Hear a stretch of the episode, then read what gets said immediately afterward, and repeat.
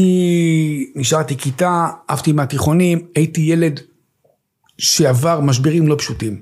די שקעתי. המוזיקה הצילה אותי, לא למדתי, לא עבדתי. אתם יודעים, הנפש, אתה יודע, הנפש הוא כלי קיבול. הנפש מלקטת אירועים מהחיים שלנו, וזה מגיע פוסט טראומה, אין מה לעשות. זה מה שקרה לי כנראה. אחרי הצבא, הייתי בצבא, לוחם, לבנון, אחרי זה הייתי במזרח הרחוק, חזרתי חזרה הביתה. בגיל 25, אני בתל אביב, בלי כלום. בלי חברים, עם חברים כן, אבל בלי, בלי יכולת ללמוד. חברים שילמדו סביבי. הלכתי לפסיכולוג, אני לא אספר את כל התהליך, אבל הפסיכולוג הזה ליקט אותי לאט לאט. זה כמו אינקובטור, אדם מול פסיכולוג, מטופל מול פסיכולוג, ושמה הוא עשה לי דבר הכי משמעותי, הוא נתן לי כנפיים.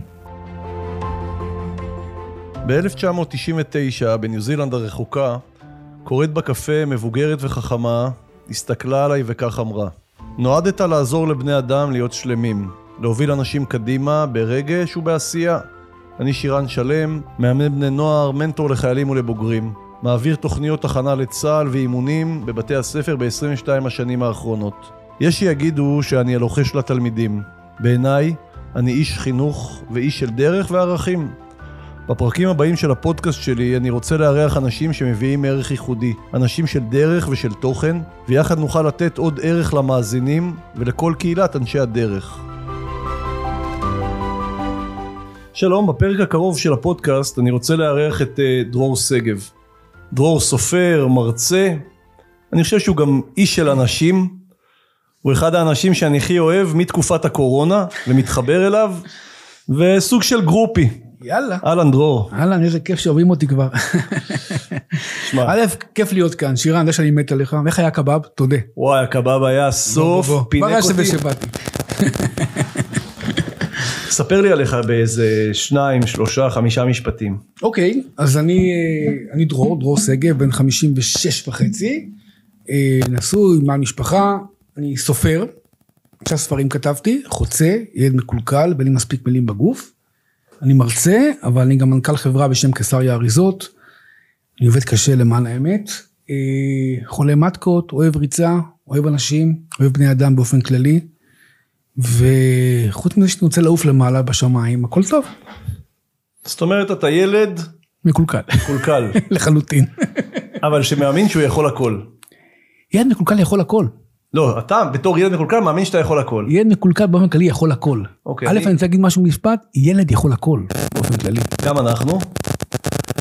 ואם אתה צריך להעביר מסר בתחילת הפודקאסט לאנשים, איזה מסר היית רוצה להעביר להם מדרור הילד ומדרור המנכ"ל ומדרור ה- אלוף בלגן. המטקות ומלך הקבב?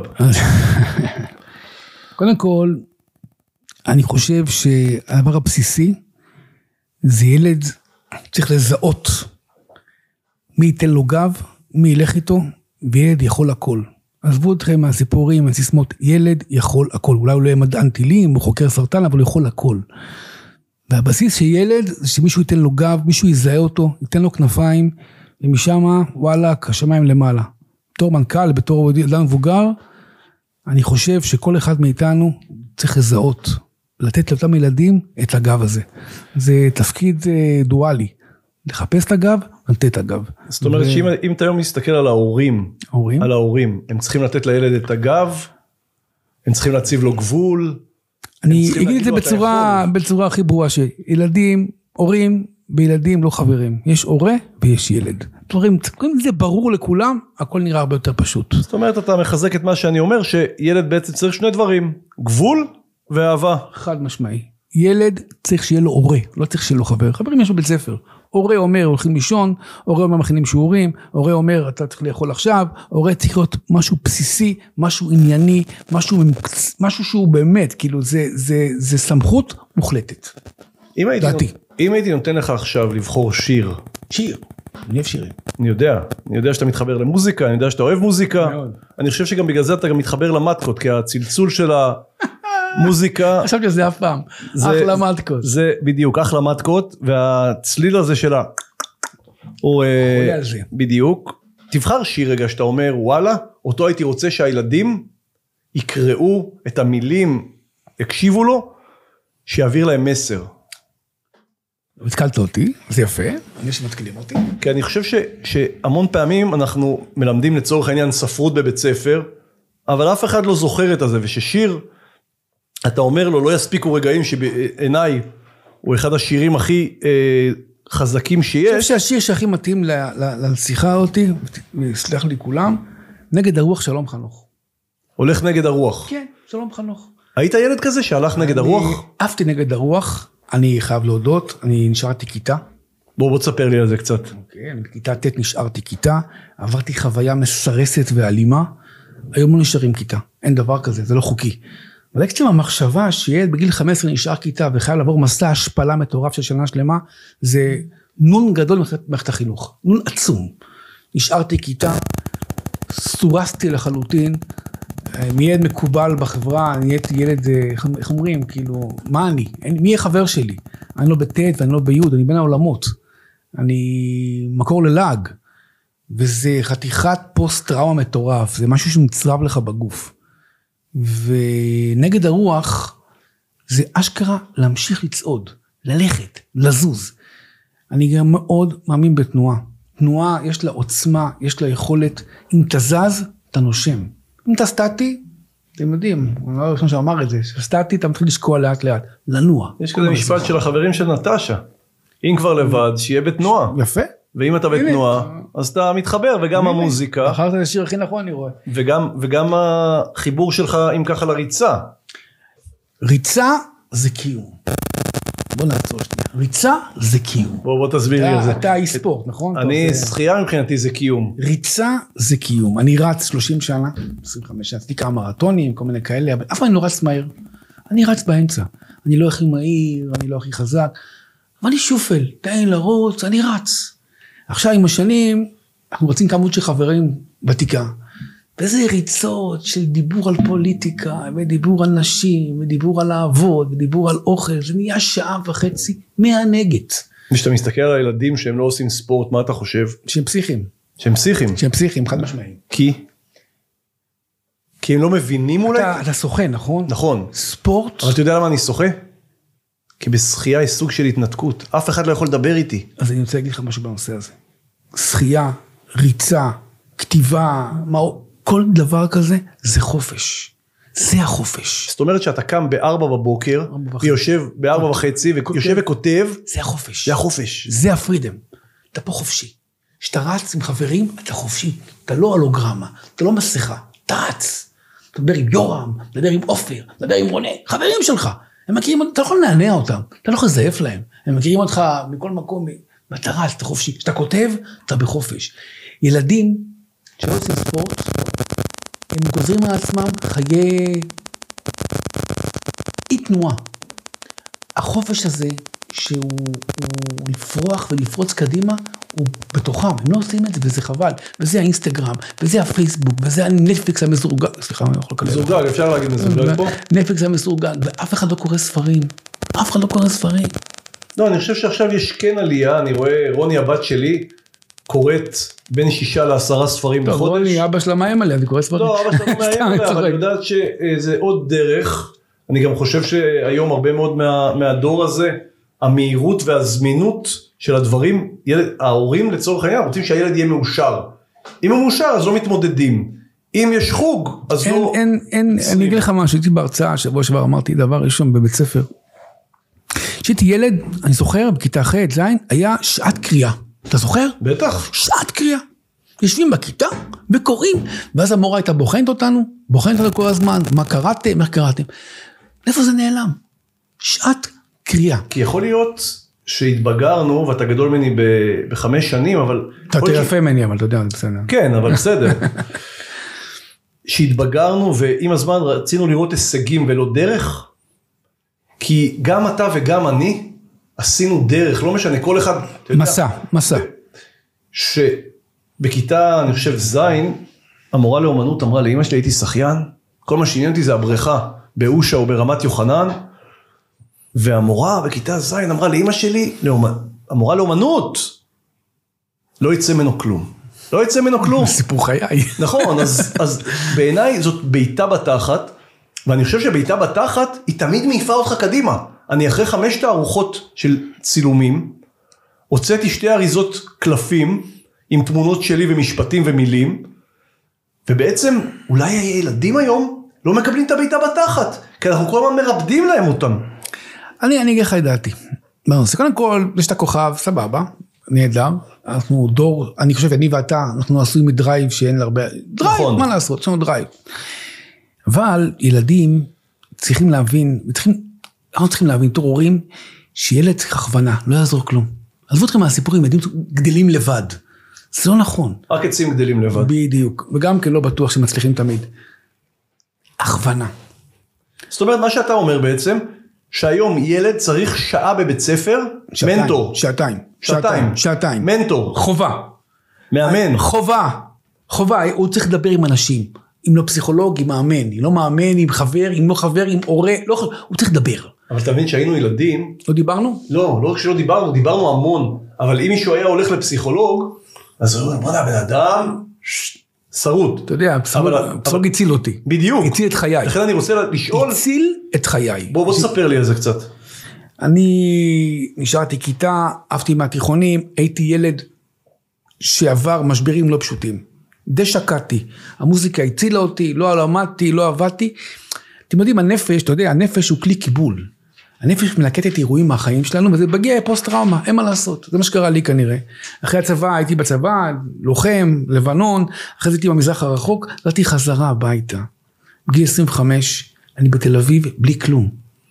בלי חברים, עם חברים כן, אבל בלי, בלי יכולת ללמוד. חברים שילמדו סביבי. הלכתי לפסיכולוג, אני לא אספר את כל התהליך, אבל הפסיכולוג הזה ליקט אותי לאט לאט. זה כמו אינקובטור. אדם מול פסיכולוג, מטופל מול פסיכולוג, ושמה הוא עשה לי דבר הכי משמעותי, הוא נתן לי כנפיים. התחלתי לעוף, ועכשיו, אם ילד בגיל 15, או בגיל 14, או בגיל 16, עובר תהליך של מנטור, תהליך של טיפול, תהליך של טיפול רגשי, הוא פותח אותו, הוא רואה דברים, לא שזה חובה, אבל זה עניין שיכול לתת לילד הזה כנפיים נהדרות. ואיפה התפקיד של ההורים ב- בקטע של המנטור? אז כי אני אגיד לך מה קורה עם לא, ההורים. אני אגיד לך, כי אני, הרבה פעמים אני מרגיש, לא בהכרח ממתאמנים שלי, אלא מסיפורים שאני שומע, ועם, אה, כי אני מערב תמיד את ההורים בתהליך האימוני שאני עושה, אני לא קורא לעצמי מטפל, אלא מאמן, הלוחש לתלמידים, אני צועד איתם בדרך, אבל אני מערב גם את ההורים, כי בסופו של דבר, הילד יכול לעשות שינוי מאוד מאוד גדול, אבל הוא רואה אותי פעם בשבוע או פעם בשבועיים, והבית הוא המשפיע. יש בעיה עם ה... אני חושב, תראה, אני, הילדים שלי כבר גדולים, אני לא יכול להגיד, זה נראה לי שאני גדלתי, הילדים שלי גדלו בצורה אחרת, נראה לי. דיברנו על זה לא מזמן עם הבן שלי, הבית היה פתוח, הבית היה ליברל לחלוטין, הוא עשה מה שהוא רוצה ברמת הלימודים, הוא לא היה בן אדם. כשאבא אומר משהו, הוא עושה. אמא אומרת משהו, הם עושים. זה דברים משמעותיים. למה אני חותר לזה? היום גם ההורים עצמם חוטאים לעצמם. כמו שאמרתי, הוא מגיע מעבודה, יש נטפליקס, יש גירויים בלי עין הרע, יש פייסבוק, יש חבר... הכל, הכל מלא גירויים פנימיים ורגשיים וחיצוניים, מה שאתם רוצים. אז אתה רואה שאתה אומר בעצם שההורים מפנקים. רגע, אתה יודע מה חסר להם? אצלי בבית זה היה חוק. בשעה שבע וחצי יש ארוחת ערב. ואם מישהו לא מגיע לארוחת ערב, סליחה על הפודקאסט, אני שובר לו את העצמות. שבע וחצי יש ארוחת ערב. אבא מכין אוכל. אם זה קציצות, שקשוקה. שקשוקה, אם זה שניצל, אני מכין, כי זו הארוחה היחיד- האמיתית שאנחנו אוכלים באמת בבית. נכון, גם כולם. שבע ושלושים בשולחן. בהתחלה היו פרצופים, אין דבר כזה שאין ארוחת ערב. ילדים שלי חולים על השטויות האלה של ארוחת ערב. אבא, מה יש לארוחת ערב? מה קורה בארוחת ערב? עכשיו, גם החברים שלה, הילדים שלי, היו באים לאכול אצלי ארוחת ערב. יש ארוחת ערב. ואז אתה יושב בארוחת ערב, ואבא מדבר, אמא מדברת, ויש מריבות, ויש צחוקים, ויש אווירה. נוצרת אווירה משפחתית. הכל חשוף. ברגע שאין ארוחות ערב, יש סמיץ' עם נקניק, בוא תאכל בחדר, אתה מאבד את האינטימיות המשפחתית, שזה הבסיס העיקרי למשפחה בריאה וצלולה. אז אני יכול להגיד לך שבקטע הזה ענבל זוגתי אה, מאוד מאוד הקפידה ובזכותה יש כל הזמן ארוחות ערב עכשיו טיפה פחות כי הילדים כבר גדולים גדולים, וכל אחד בסדר. אבל עד באמת שיואב התגייס אז ארוחת ערב מאוד מאוד מוקפדת וארוחת שישי. לעומת זה אני שומע על ילדים שלוקחים את הטלפון כותבים לאמא מה הם רוצים לא, לא, לא. והדבר הזה עולה למעלה. אבל זה זילות של ההורים. כן, אבל אז אתה מבין שהם מגיעים לבית ספר, הם, כמו שהם, הזילות של ההורים, גם יש זילות נגד המורים. ואז בעצם הסמכות ההורית שאנחנו מדברים עליה, הולכת לאיבוד כי ילד שקוראים לו נסיך, ובגלל זה גם קוראים לפודקאסט לגדל נסיכים, או ילד שקוראים לו אלוף, או ילד שקוראים לו בן של מלך, או ילדה שקוראים לה מלכה. או החיים שלי. חיים שלי בלב, עיניים כפרות, ואז בעצם הם מגיעים והם אומרים, מי זה דרור שעושה לו הרצאה? שירן עושה לי הרצאה? מי הוא בכלל? אני לא רוצה את זה ולא רוצה את זה. כי בבית הגבול, אני חושב שגם הילדים שלך וגם הילדים שלי, הגבול היה מאוד מאוד שירן, ברור. צריך להיצמד לשורשים. נשמע על המשפט אה, קצת אה, לא, שמרני, זה אבל מאוד- אני אדם מאוד דיבר על להיצמד לשורשים. מה זה השורשים? השורשים זה ארוחת שישי. בגלל זה היית בגולני. וה- בגלל זה היית בגולני עם העץ והשורשים והזה. שישי זה ארוחת ערב שהיא must, שהיא חובה. אין מה לעשות. שישי אוכלים ארוחת ערב בבית. עושים אם עושה קידוש, לא, עושה- זה שיקול אחר, אבל כן. כן. שישי יש ארוחה שבאים אליה מוכנים. זה נותן קו ארוך למשפחה. לשמירה, באמצע השבוע, ארוחת ערב, אתה אומר, אם הוא בצופים, או בתנועת נוער, אני לא יכול לעזור, אבל יש את ארוחת ערב שהיא בייס. ועוד משהו, נשמע אולי קצת ככה, תנועות נוער, כן, בסיס, לחזור לשורשים, תנועת נוער, לעשות חברים, לכבות את הפלאפון בבית. לא מס תהיה טלוויזיה בבית. אתה יודע שאצלנו, מי שהטלפון שלו היה מצלצל, בהתחלה, בארוחות הערב, היה שוטף כלים. ואז, אחרי חודש בדיוק, שמישהו שטף כלים, זה הפסיק. לי אין בעיה לשטוף כלים, גם לי אין בעיה לשטוף כלים. כאשר הטלפון שקט. והכנסתי את זה לחלק מהמשפחות שאני זה, או שיש תחנת הגינה לטלפון, כי הרי היום הילדים עולים לחדר, כל אחד, גם מאיתנו, תחנות ממסר. נכון, ואז פתאום איך אתה יכול להגיד לילד בבית ספר, נכון. אל תפעיל את הטלפון. זה נכון, וזה, ואתה יודע מה? אם בבית ספר המורים בעצמם יוצאים לטלפון שלהם בחדר הפקדה, המורים, המנהל, באמת, 4, 5, איתך 6 שעות, בלי, בלי, בלי, מה, לא קרה כלום, יש- יש טלפון קווי אצל המנהלת, לא קרה כלום. אתמול אמרה לי, אמא, לא היית זמין כמה שעות. אמרתי לה, נכון? אני בהרצאה. אני בהרצאה לא פותח את אתה יודע, כשאתה הטלפון. אומר לי את זה, אני, כשאתה אומר לי את הטלפון שלי זה, עכשיו שאני אני איתך. רואה איפה הבעיות אצלי. אתה רואה, אני רואה בן אדם 57, אני רואה איפה הבעיות אצלי. אני מסתכל על הטלפון מפעם לפעם, בורח לכאן. אני רואה ואני מנסה להקפיד. מה זאת אומרת? אני אני פשוט... לא, זורם. אני רק אגיד לך ש- ש- שהייתי במיוני טיס, הפסיכולוג אמר, אתה לא מתאים. ואני, יש לי חלום להיות טייס. כל פעם שאני מגיע להרצאה או לאימון, אני טייס. אני מעביר את זה למצב טיסה, וזהו, ואני, טי- ואף אחד לא מפריע לי. אני בקוקפיט. יש לפעמים טייס משנה לידי, או אני טייס המשנה של אחד הילדים. יש ואני לי חושב שזה נפילה. בדיוק העניין. יש לי נפילה עם הטלפון, אני מודה, אני נופל בטלפונים. נופל בטלפונים, אני צריך ללמוד את זה גם כן, בגיל 57, צריך ללמוד את זה גם כן. נופל בטלפונים. אבל, אני... מק- אבל אם אתה אומר, אני רוצה ללמוד, בדיוק. זה ההבדל. בדיוק. אני משתדל שהטלפון שלי יונח... אתה לא משתדל, אין מילה כזאת בעברית להשתדל. אני מנסה. אני מנסה, אוקיי? להשתדל זה לא אני להתחייב. אספר לך, אני מגיע למשרד, אני עם מנכ"ל החברה, יש הרבה עובדים, לוקח את הטלפון, שם את המזכירה שלי. אני יודע שהטלפון, יש לי הפרעות, כשהטלפון אצלי, כל צלצול או כל וואטסאפ, מקפיץ, את ה- מקפיץ אותי. אני בשעה תשע וחצי חוזר למשרד, מסתכל על הודעות שלי. ב-12 כנ"ל. ב-2 אני כבר יושב עם הטלפון שלי במשרד לידי. אבל אם לא, אכלנו אותה. כי כל הודעה, וכל וואטסאפ, וכל טלפון, אני, אני, אני, אני בתוכו, לא רוצה. זה אחד. שתיים, אני משתדל בבית, אמרנו בלי המילה להשתדל, סליחה, אני מנסה, מנסה. מפחיד אותי הבחור. אני מנסה בבית לצפות בטלוויזיה, לא לראות, לצפות בטלוויזיה בשעות מוגדרות. מה זאת אומרת? אם אני מגיע לעבודה בשש וחצי, אני הולך לכתוב. אני יושב בגינה, שותה קפה, מדבר עם הכלב, מדבר עם אשתי מגיעה הביתה, לא יודע, הולך לטייל עם הכלב. אני רואה טלוויזיה, צופה בטלוויזיה בשמונה וחצי בערב. זאת אומרת, כי הגדרת. אוקיי. בדיוק. זאת אומרת, אם עכשיו אני הולך לילדים, ויש לי שיחה עם הורים וילדים, אני אומר, תגדירו שעות צפייה בטלוויזיה. בדיוק. אני בשמונה וחצי, אני גם, אני, מה, יש לי יתרון נוסף. אין לך כוח כבר בשמונה וחצי. אתה חצי שעה סוגר עניינים, או נכנס למיטה לקרוא ספר, או יושב בסל... אתה כבר אדיש לזה. עכשיו, עוד משהו, שהוא משמעותי, גיליתי את זה עלינו, המשפחה שלי, מוזיקה. אם אני מגיע הביתה ראשון לפני הילדים שלי, שהיו צעירים, אני שם מוזיקה ב, בסלון. אף אחד לא מזיז את המוזיקה, לא נעים, א' לא נעים להם, אבא שם, דבר שני, זה נחמד, יש מוזיקה בבית, אצל אחות שלי, אצל אחות שלי, שהיא אשת חינוך נדירה, נדירה בעיניי, יש מוזיקה 24 שעות. כאילו, אתה נכנס, מלוכה. לא נעים לך, אני בא, חוץ מהכלבה שלה שקוראים לה חדווה, שמקבלת אותי בזה, כי אף אחד לא נמצא בבית, לא נעים לי להפריע לחדווה לשמוע מוזיקה. אז אני זה אפילו לא מדאיג. מלוכה, שירן, אני אומר לך, מוזיקה, אני שם בוב דילן, סתם, ביטל, דברים שאני, נגיד, אני אוהב מוזיקה מוזרה, אני כן. אוהב ג'אז וזה, וכשאני בבית, אני שם פתאום איזה פסקול ב- בספוטיפיי של אה, דילן, ניל יאנג, שלום חנוך, אריק איינשטיין, גולש לי אהוד בנאי, קצת קופצים ל... לא יודע, לעוד פה כמה דברים לך נחמדים, ליציאת חירום.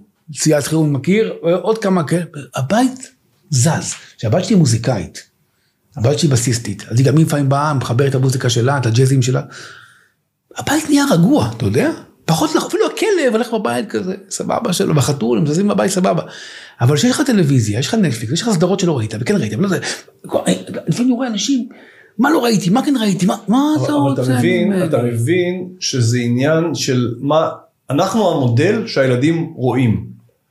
ואם אנחנו לא קוראים הרבה מאוד פעמים, או אנחנו לא כותבים, או אנחנו לא בשקט, אז גם הילדים לא יהיו בשקט. ולכן אני שואל, אם עכשיו אתה יושב אצל חברים, יושב אצל חברים. נו, הרי צריך להפיק משהו מהפודקאסט, מעבר לשיחה הנחמדה, ואתה רואה התנהגות שלא מקובלת עליך אצל החברים, אצל עופר שרץ איתך. אני אומר לו את זה ישר. מה אתה אומר הוא לו? אומר, תגיד לו, בואנה עופר, לא מתאים? כן, אבל אז הוא חבר שלי, בשביל זה הוא חבר שלך. כן, אבל כשאתה שואל את הילדים כמה חברים יש לי, אתה יודע מה הם אומרים? מה? 20, 30, כל הכיתה חברים שלי. לא, לא. הם קצת מתבלבלים במושג חברות.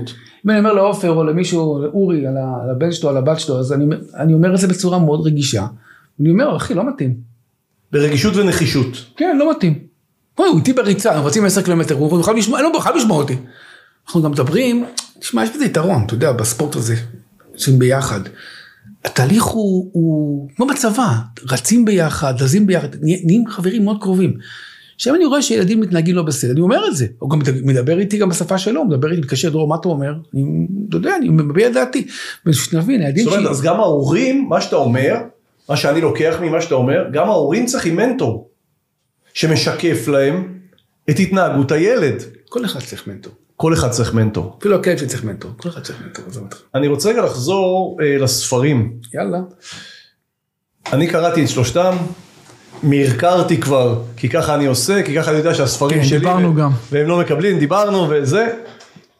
אם היית צריך לבחור ס- סשן אחד מתוך אחד הספרים, שאתה אומר, וואלה, אתה יודע שהיינו קטנים, ההורים היו מקריאים לנו סיפור. מה להקריא? מה להקריא? נגיד, אה, מתאמנת שלי שהיא מנהלת בית ספר, הקריאה להם קטע, שהוא בעיניי אחד הקטעים הנפלאים שיש, שהפסיכולוג יושב עם הילד במרפסת שם, ילד מקולקל. ילד מקולקל. אז מה הייתי מקריא אני? כן, שני קטעים. קטע ראשון זה בחוצה, שהוא ילד, והוא הוא לא מסוגל ללמוד, אם אתה זוכר, הוא לא מסוגל להבין מה רוצים ממנו. זז. והוא- זז, הוא יוצא מהכי- מהכיתה ומחפש, הולך לשוק, הוא מחפש את עצמו. זה קטע שאני ככה, די כתוב עליי, אני חושב, אני הרגשתי שאני פשוט לא מוצא עצמי. הייתי בורח מהכיתה, הולך לשוק, הולך לים. וזה קטע שהוא מאוד מאוד אישי שלי, כי אחרי זה הוא בא לסבתא שלו ולסבא שלו, אני, המשפחה שלי גדלו באולגה, אני, ה- ה- הקרבה הרגשית שלהם, לי אליהם, מאוד מאוד גדולה, אני מאוד מודה להם, מוקיר את החיים שלהם. הסבא שלי שגידל אותי, נתן לי מרחבים, נתן לי ים. וביד מקולקל, יש כאלה שאני מאוד מאוד אוהב, יש הרבה אוהבים אותו גם כן. אם אתה זוכר, הוא הגיע לחניתה, הפסיכולוגית שיכלה למות, והוא הכין סנדוויץ', בעלה אנחנו מכין סנדוויץ'. וזה סנדוויץ' שממצה את התשוקה לחיים מול המוות. אם אתה זוכר, הוא צרב פטריות, ושם טחינה, ומכניס... טקס. טקס. נתן להם אוכל. כשאתה מבשל, כשמישהו מבשל, כשמישהו מכין משהו, הוא צריך לזה הכוונה מלאה.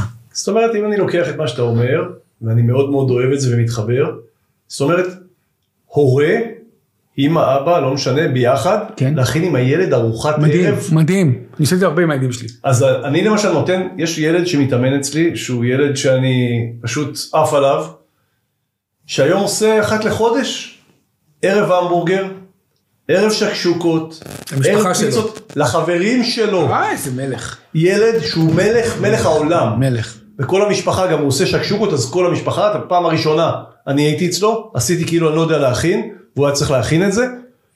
אבל בעצם אתה אומר, מה שלוקחים מהזה, זה שכל אחד, יודע. שנייה, כל אחד, כל אחד, שייקח את הילד שלו, אני נגיד נותן משימה, תכינו ארוחת ערב. תכינו להורים ארוחת ערב. פצצה? השאלה אם ההורים יאכלו את האוכל. למה לא? לא יודע, אני שואל. כשאתה מגיע בהכוונה מלאה, הכל טעים. עזוב אותך. מה, מה יכול להיות לא טעים בשקשוקה שהבן שלך עושה, אם הוא עושה את זה בהכוונה באהבה גדולה מאוד? העגבנייה, מה, הפלפל, מה יכול להיות לא טעים? אני רוצה אבל להמשיך הלאה לדבר, כשאתה עושה משהו, אתה יודע, זה מתאים אבא שלי. אבא שלי אומר לי, דרור, אל תעשה. אל תעשה כלום. אם אתה עושה, תעשה תעשה הכי הכי טוב. הם כנראה היו חברים, אבא שלך כנראה. ואבא שלי. אל תעשה. שב בבית, תראה טלוויזיה, תעשה... אבל אם אתה עושה, תהיה הכי טוב שיש. אם כבר באת לעבודה, תהיה הכי מצטיין. אבל אני למשל, ואני חושב שאנחנו בקטע הזה מאוד מאוד דומים, אנחנו מנסים כל יום להיות הגרסה הכי טובה שלנו. מנסים. כל יום, מנסים. יש נפילה כמעט כל יום, נכון, סבבה. אבל בסדר. מנסים. אבל נופלים, לא נכשלים. לא. כי אין דבר כזה כישלון, יש למידה. נכון. ואז אנחנו מנסים, אבל היום הילדים, הרבה מאוד, בגללנו ההורים גם, כי אנחנו לא מקפידים, טוב להם להיות בינוניים. כי אם אתה מצטיין, אם דרור שגב או שירן שלם יהיו מצטיינים, הם חייבים כל יום להיות מצטיינים. אז הם גם יאפשרו לעצמם ליפול. יש אם- משהו. לא, שנייה, אם אתה מסתכל למשל על, על הרצאה שאתה עושה, אתה עושה הרצאות כמוני. אני חושב שיש מאחוריי, הרואה חשבון פעם אמר שאני המרצה עם הכי הרבה הרצאות בארץ. אה, וואה. כן? מעל 2,500 הרצאות. כוכב. 23 שנה, 2,500 הרצאות. כוכב.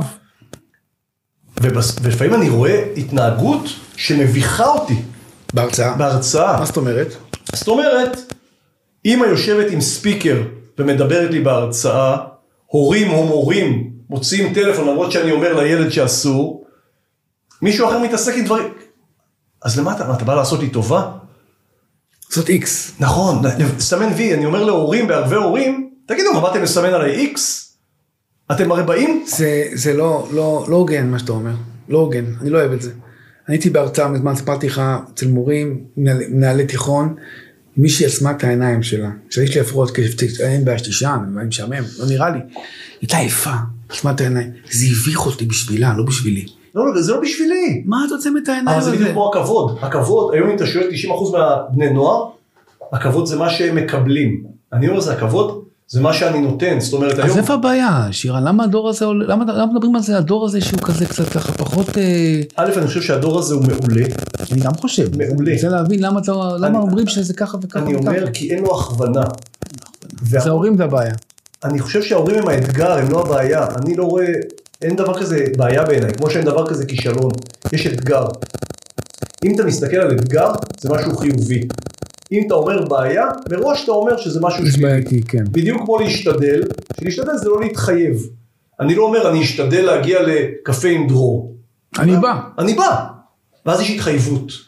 ואני חושב שאחד הדברים... מעניין מה ש- שאתה אומר. שאני יודע עליך, כי אנחנו חברים והכל, אז אתה מחויב כל בוקר לכתוב, זה הרגל היומי. חייב, אתה חייב. חייב. לא יעזור כלום. אף אחד לא יושב לך, באיטליה ובקפריסין ובצ'יוואווה אני כותב. אבל אף אחד לא יושב לך. נו. המשמעת העצמית נכון. שלך ושל עוד אנשים שיבואו לפה, אני חושב שזה מה שמבדיל אותך מאנשים אחרים. וברגע שאתה מבין שהמשמעת העצמית מביאה לך חופש, יותר קל לך להתחבר אליה. מעניין מה שאתה אומר. והרבה מאוד מההורים חושבים שאם נוותר, החופש יהיה יותר גדול. והדבר הזה הוא בעייתי, הוא בעייתי כי לא משנה איפה אתה הופך את זה.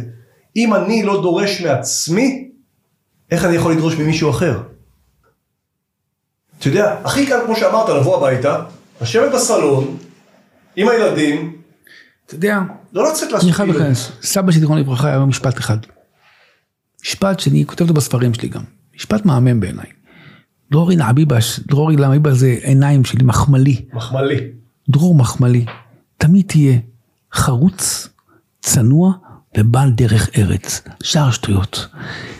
כל המשפט הזה, צנוע, חרוץ, אני לא כל כך צנוע, אני לא כזה חרוץ, אני לא דרך ארץ, אבל אני משתדל. מנסה. מנסה, סליחה, מנסה. מנסה. אבל זה כמו שאני בפוסטים בימי שישי כותב שמשולש הזהב שלי זה אומץ, אומץ? ענווה ענווה? ואהבה. וואה. ברגע שיש את זה, ההצלחה תגיע. נכון. ואני חושב ש... שאם לוקחים למשל, כשאני שואל בני נוער, מה המתכון להצלחה? מה הוא? עבודה קשה. מה עוד? ולא, נחדד את זה אני עושה, אני עושה משולש. אתה יודע מה אני השריר- עושה מה השריר עבודה- השריר הכי חזק בגוף? השריר חזרה הזאת, משמעת עצמית. התמדה. מש, משמעת עצמית מגיעה מהתמדה. ואני אומר שהתמדה היא האחות התאומה הסיאמית של מוטיבציה. יפה. כי ברגע שמוטיבציה עולה, ההתמדה עולה. פצצה. ההתמדה עולה, יש פצצה. לי מוטיבציה. פצצה. אני, אני אוהב לשחות. אין שום בן אדם שבאופן שפוי, או תגיד לו, וואלה, עכשיו אתה הולך לעשות עשרה קילומטר, כי אבישג כתבה לך שאתה צריך לעשות. אבל אם אני אדע שסיימתי את זה, ברור לי לגמרי שבאימון הבא, יהיה לי יותר קל, כי כבר אין עשיתי את זה. אדם שמוכן לקום מחר בפרץ, יבוא ללכת לרוץ כל פעם, ארבע נכון. בשבוע, זה טירוף.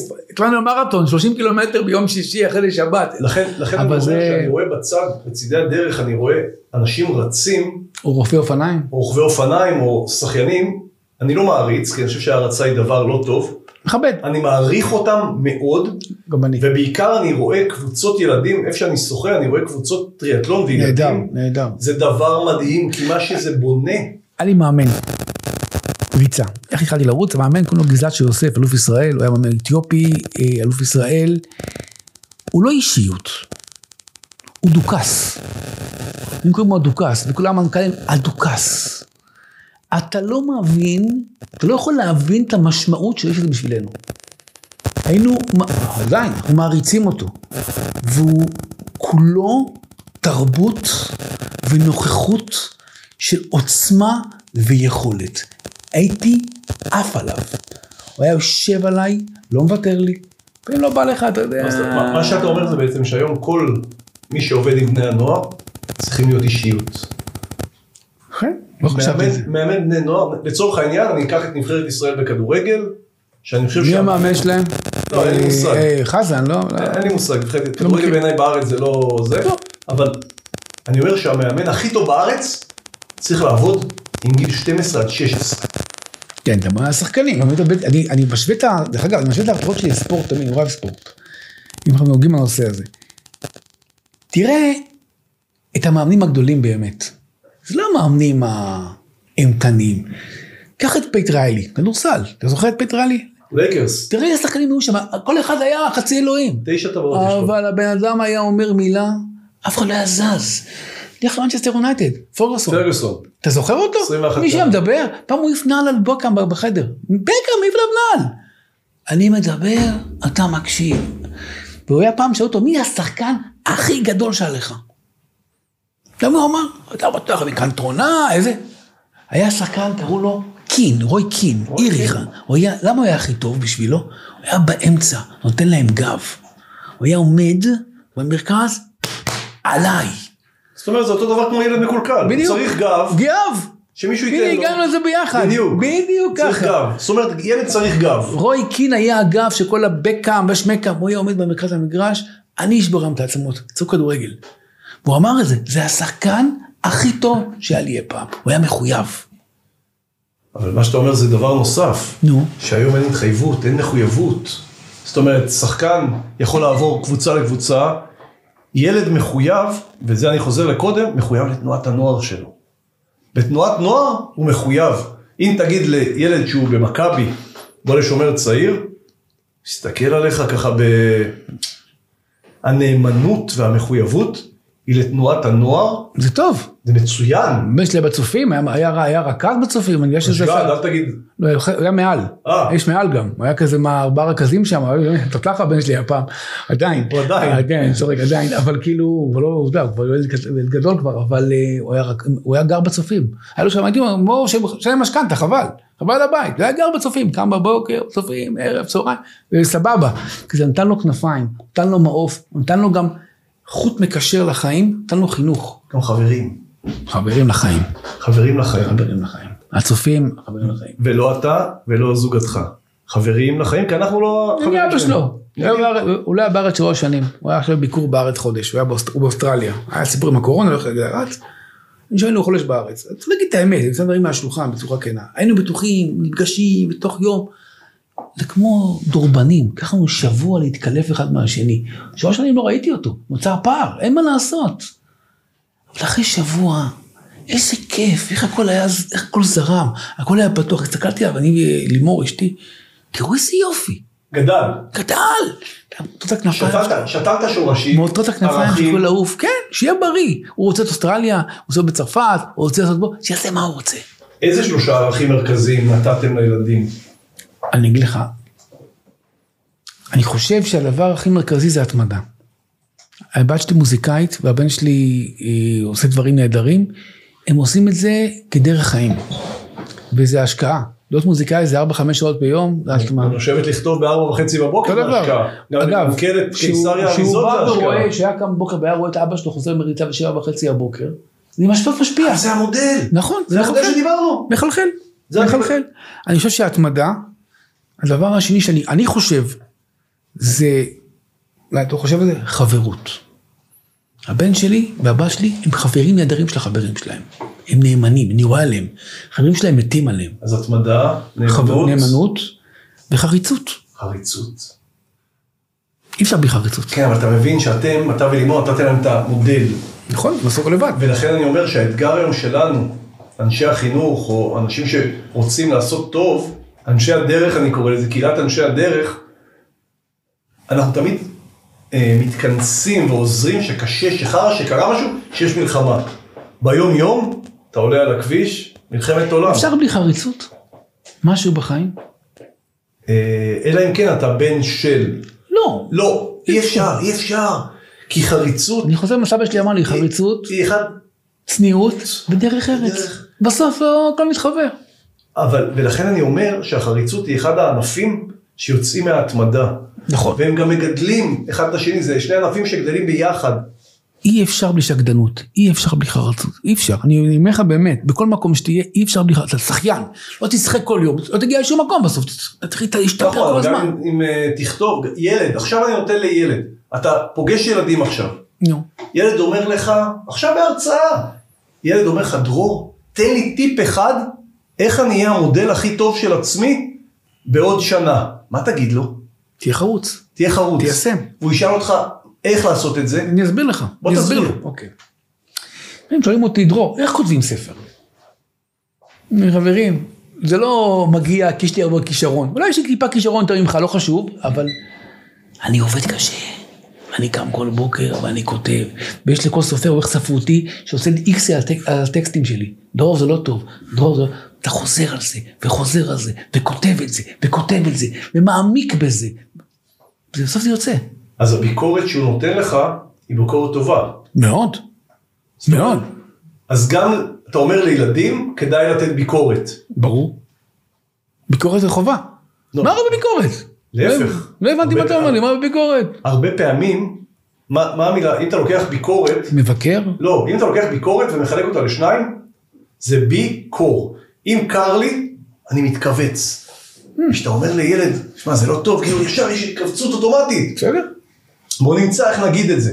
והמון פעמים לא רוצים להגיד, גם אנחנו אנשי החינוך, גם אנחנו ההורים, גם אנחנו בכלל, לא נעים לך להגיד לילד, שמע, זה לא בסדר. אז מה? לא, אין אז מה. לא, לא נעים זה לא חוק. נכון. ולכן, לפעמים עדיף שלא יהיה נעים, אבל שיהיה שינוי. ועכשיו לסיכום אני רוצה, מה, זהו? מה שלך ממני? לא, לא נמאס לי, אנחנו יכולים לדבר ככה עוד שעות, אני חושב שאני גם אזמין אותך עוד פעם, אבל אם אתה, מהניסיון שלך, גם, גם כמנהל, כי בסופו של דבר, מנהל הוא אחד שהעובדים נושאים עליו עיניים, אוקיי. וגם מאמן, וגם מחנך בבית ספר, מה אבל השאלה? יותר מכל זה גם הורה. מה השאלה? כשאתה מסתכל למטה על העובדים שלך, או על הילדים שלך, או הכל. איזה משפט היית אומר להם שיאמינו בעצמם? כי אני חושב שהאמונה, אני, אני, אני אגיד לך את זה בצורה אחרת, קצת יהיה לך יותר נוח אישי. אני, יש לי עובדים, פצצה. הייתי פרסומי המון שנים. אני גיליתי שכל העובדים שלי עולים עליי. עולים עליי. יותר חכמים ממני, יותר מוצלחים ממני. אני יודע לנהל טוב. אני יודע קצת מ-X, קצת מ-Y, קצת מזה, אבל העובדים שלי מעולים. מה אני אגיד במשפט הזה? אל תפחד שאנשים יהיו טובים ממך. אל תפחד מהם. להפך, אני רוצה שיהיו יותר טובים אל ממני. תפחד, אנשים מפחדים. תפקידו של מנהיג, אל הוא תפחד. לעשות עוד מנהיגים מסביבו, לא מונהגים. וואלכ, תותחים אצלי במשרד, אבל אני המנהל בסוף, מה לעשות? אבל תותחים, אני לומד מהם המון. זאת אומרת, אתה גם מבקש עזרה. אני חופשי? אני לא יודע הרבה דברים, אני... לא, סלח לי, מצוין. תעזור לי. מצוין. כמו שאמרתי היום לאמיר, בעורך של הפודקאסט, בוא תגיד לי מה לעשות, אני אעשה. יש דברים שאני יודע, יש דברים שאין לי מושג. אני מאמין בעצמי. אין לי פחד מעצמי. לא חושש מעצמי. סביבי היו אנשים שעולים עליי בכמה דקות מה שהם עושים. אחד יהיה כלכלן טוב, אחד יהיה מנהל חישוב, חשב טוב, אחד יהיה מנהל שיווק טוב. אני אסתדר.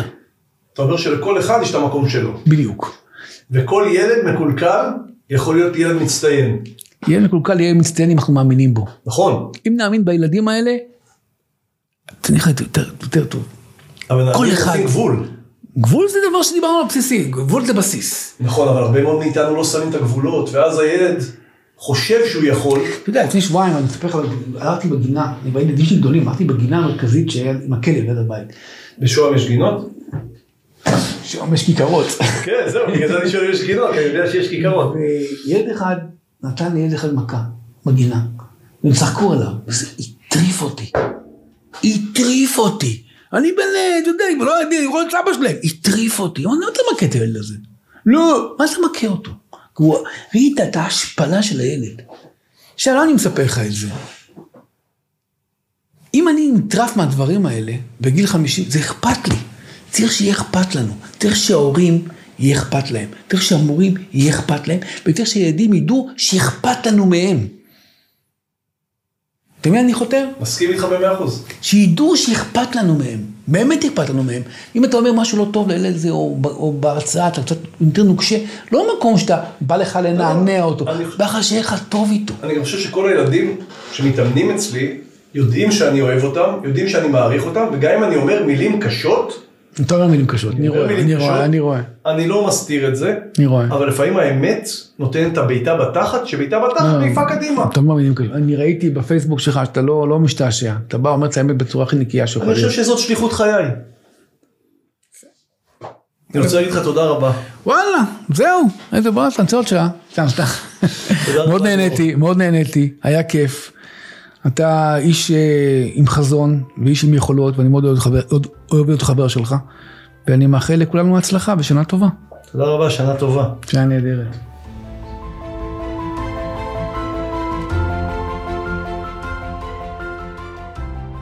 טוב חברים, הגענו לסיומו של עוד פרק בפודקאסט לגדל נסיכים.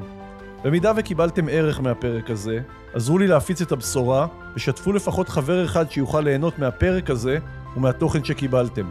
בכל פרק בסופו אסכם בקצרה את עיקרי הדברים, ולכם רק נותר ליישם או להעמיק בנושא לפי בחירתכם. כי להקשיב לפודקאסט זה נפלא, זה מקדם, אך לקחת ממנו תוכן ולהטמיע בחיי היום-יום, יביא אתכם ואת הקרובים אליכם לתוצאות חדשות ולמקומות נפלאים.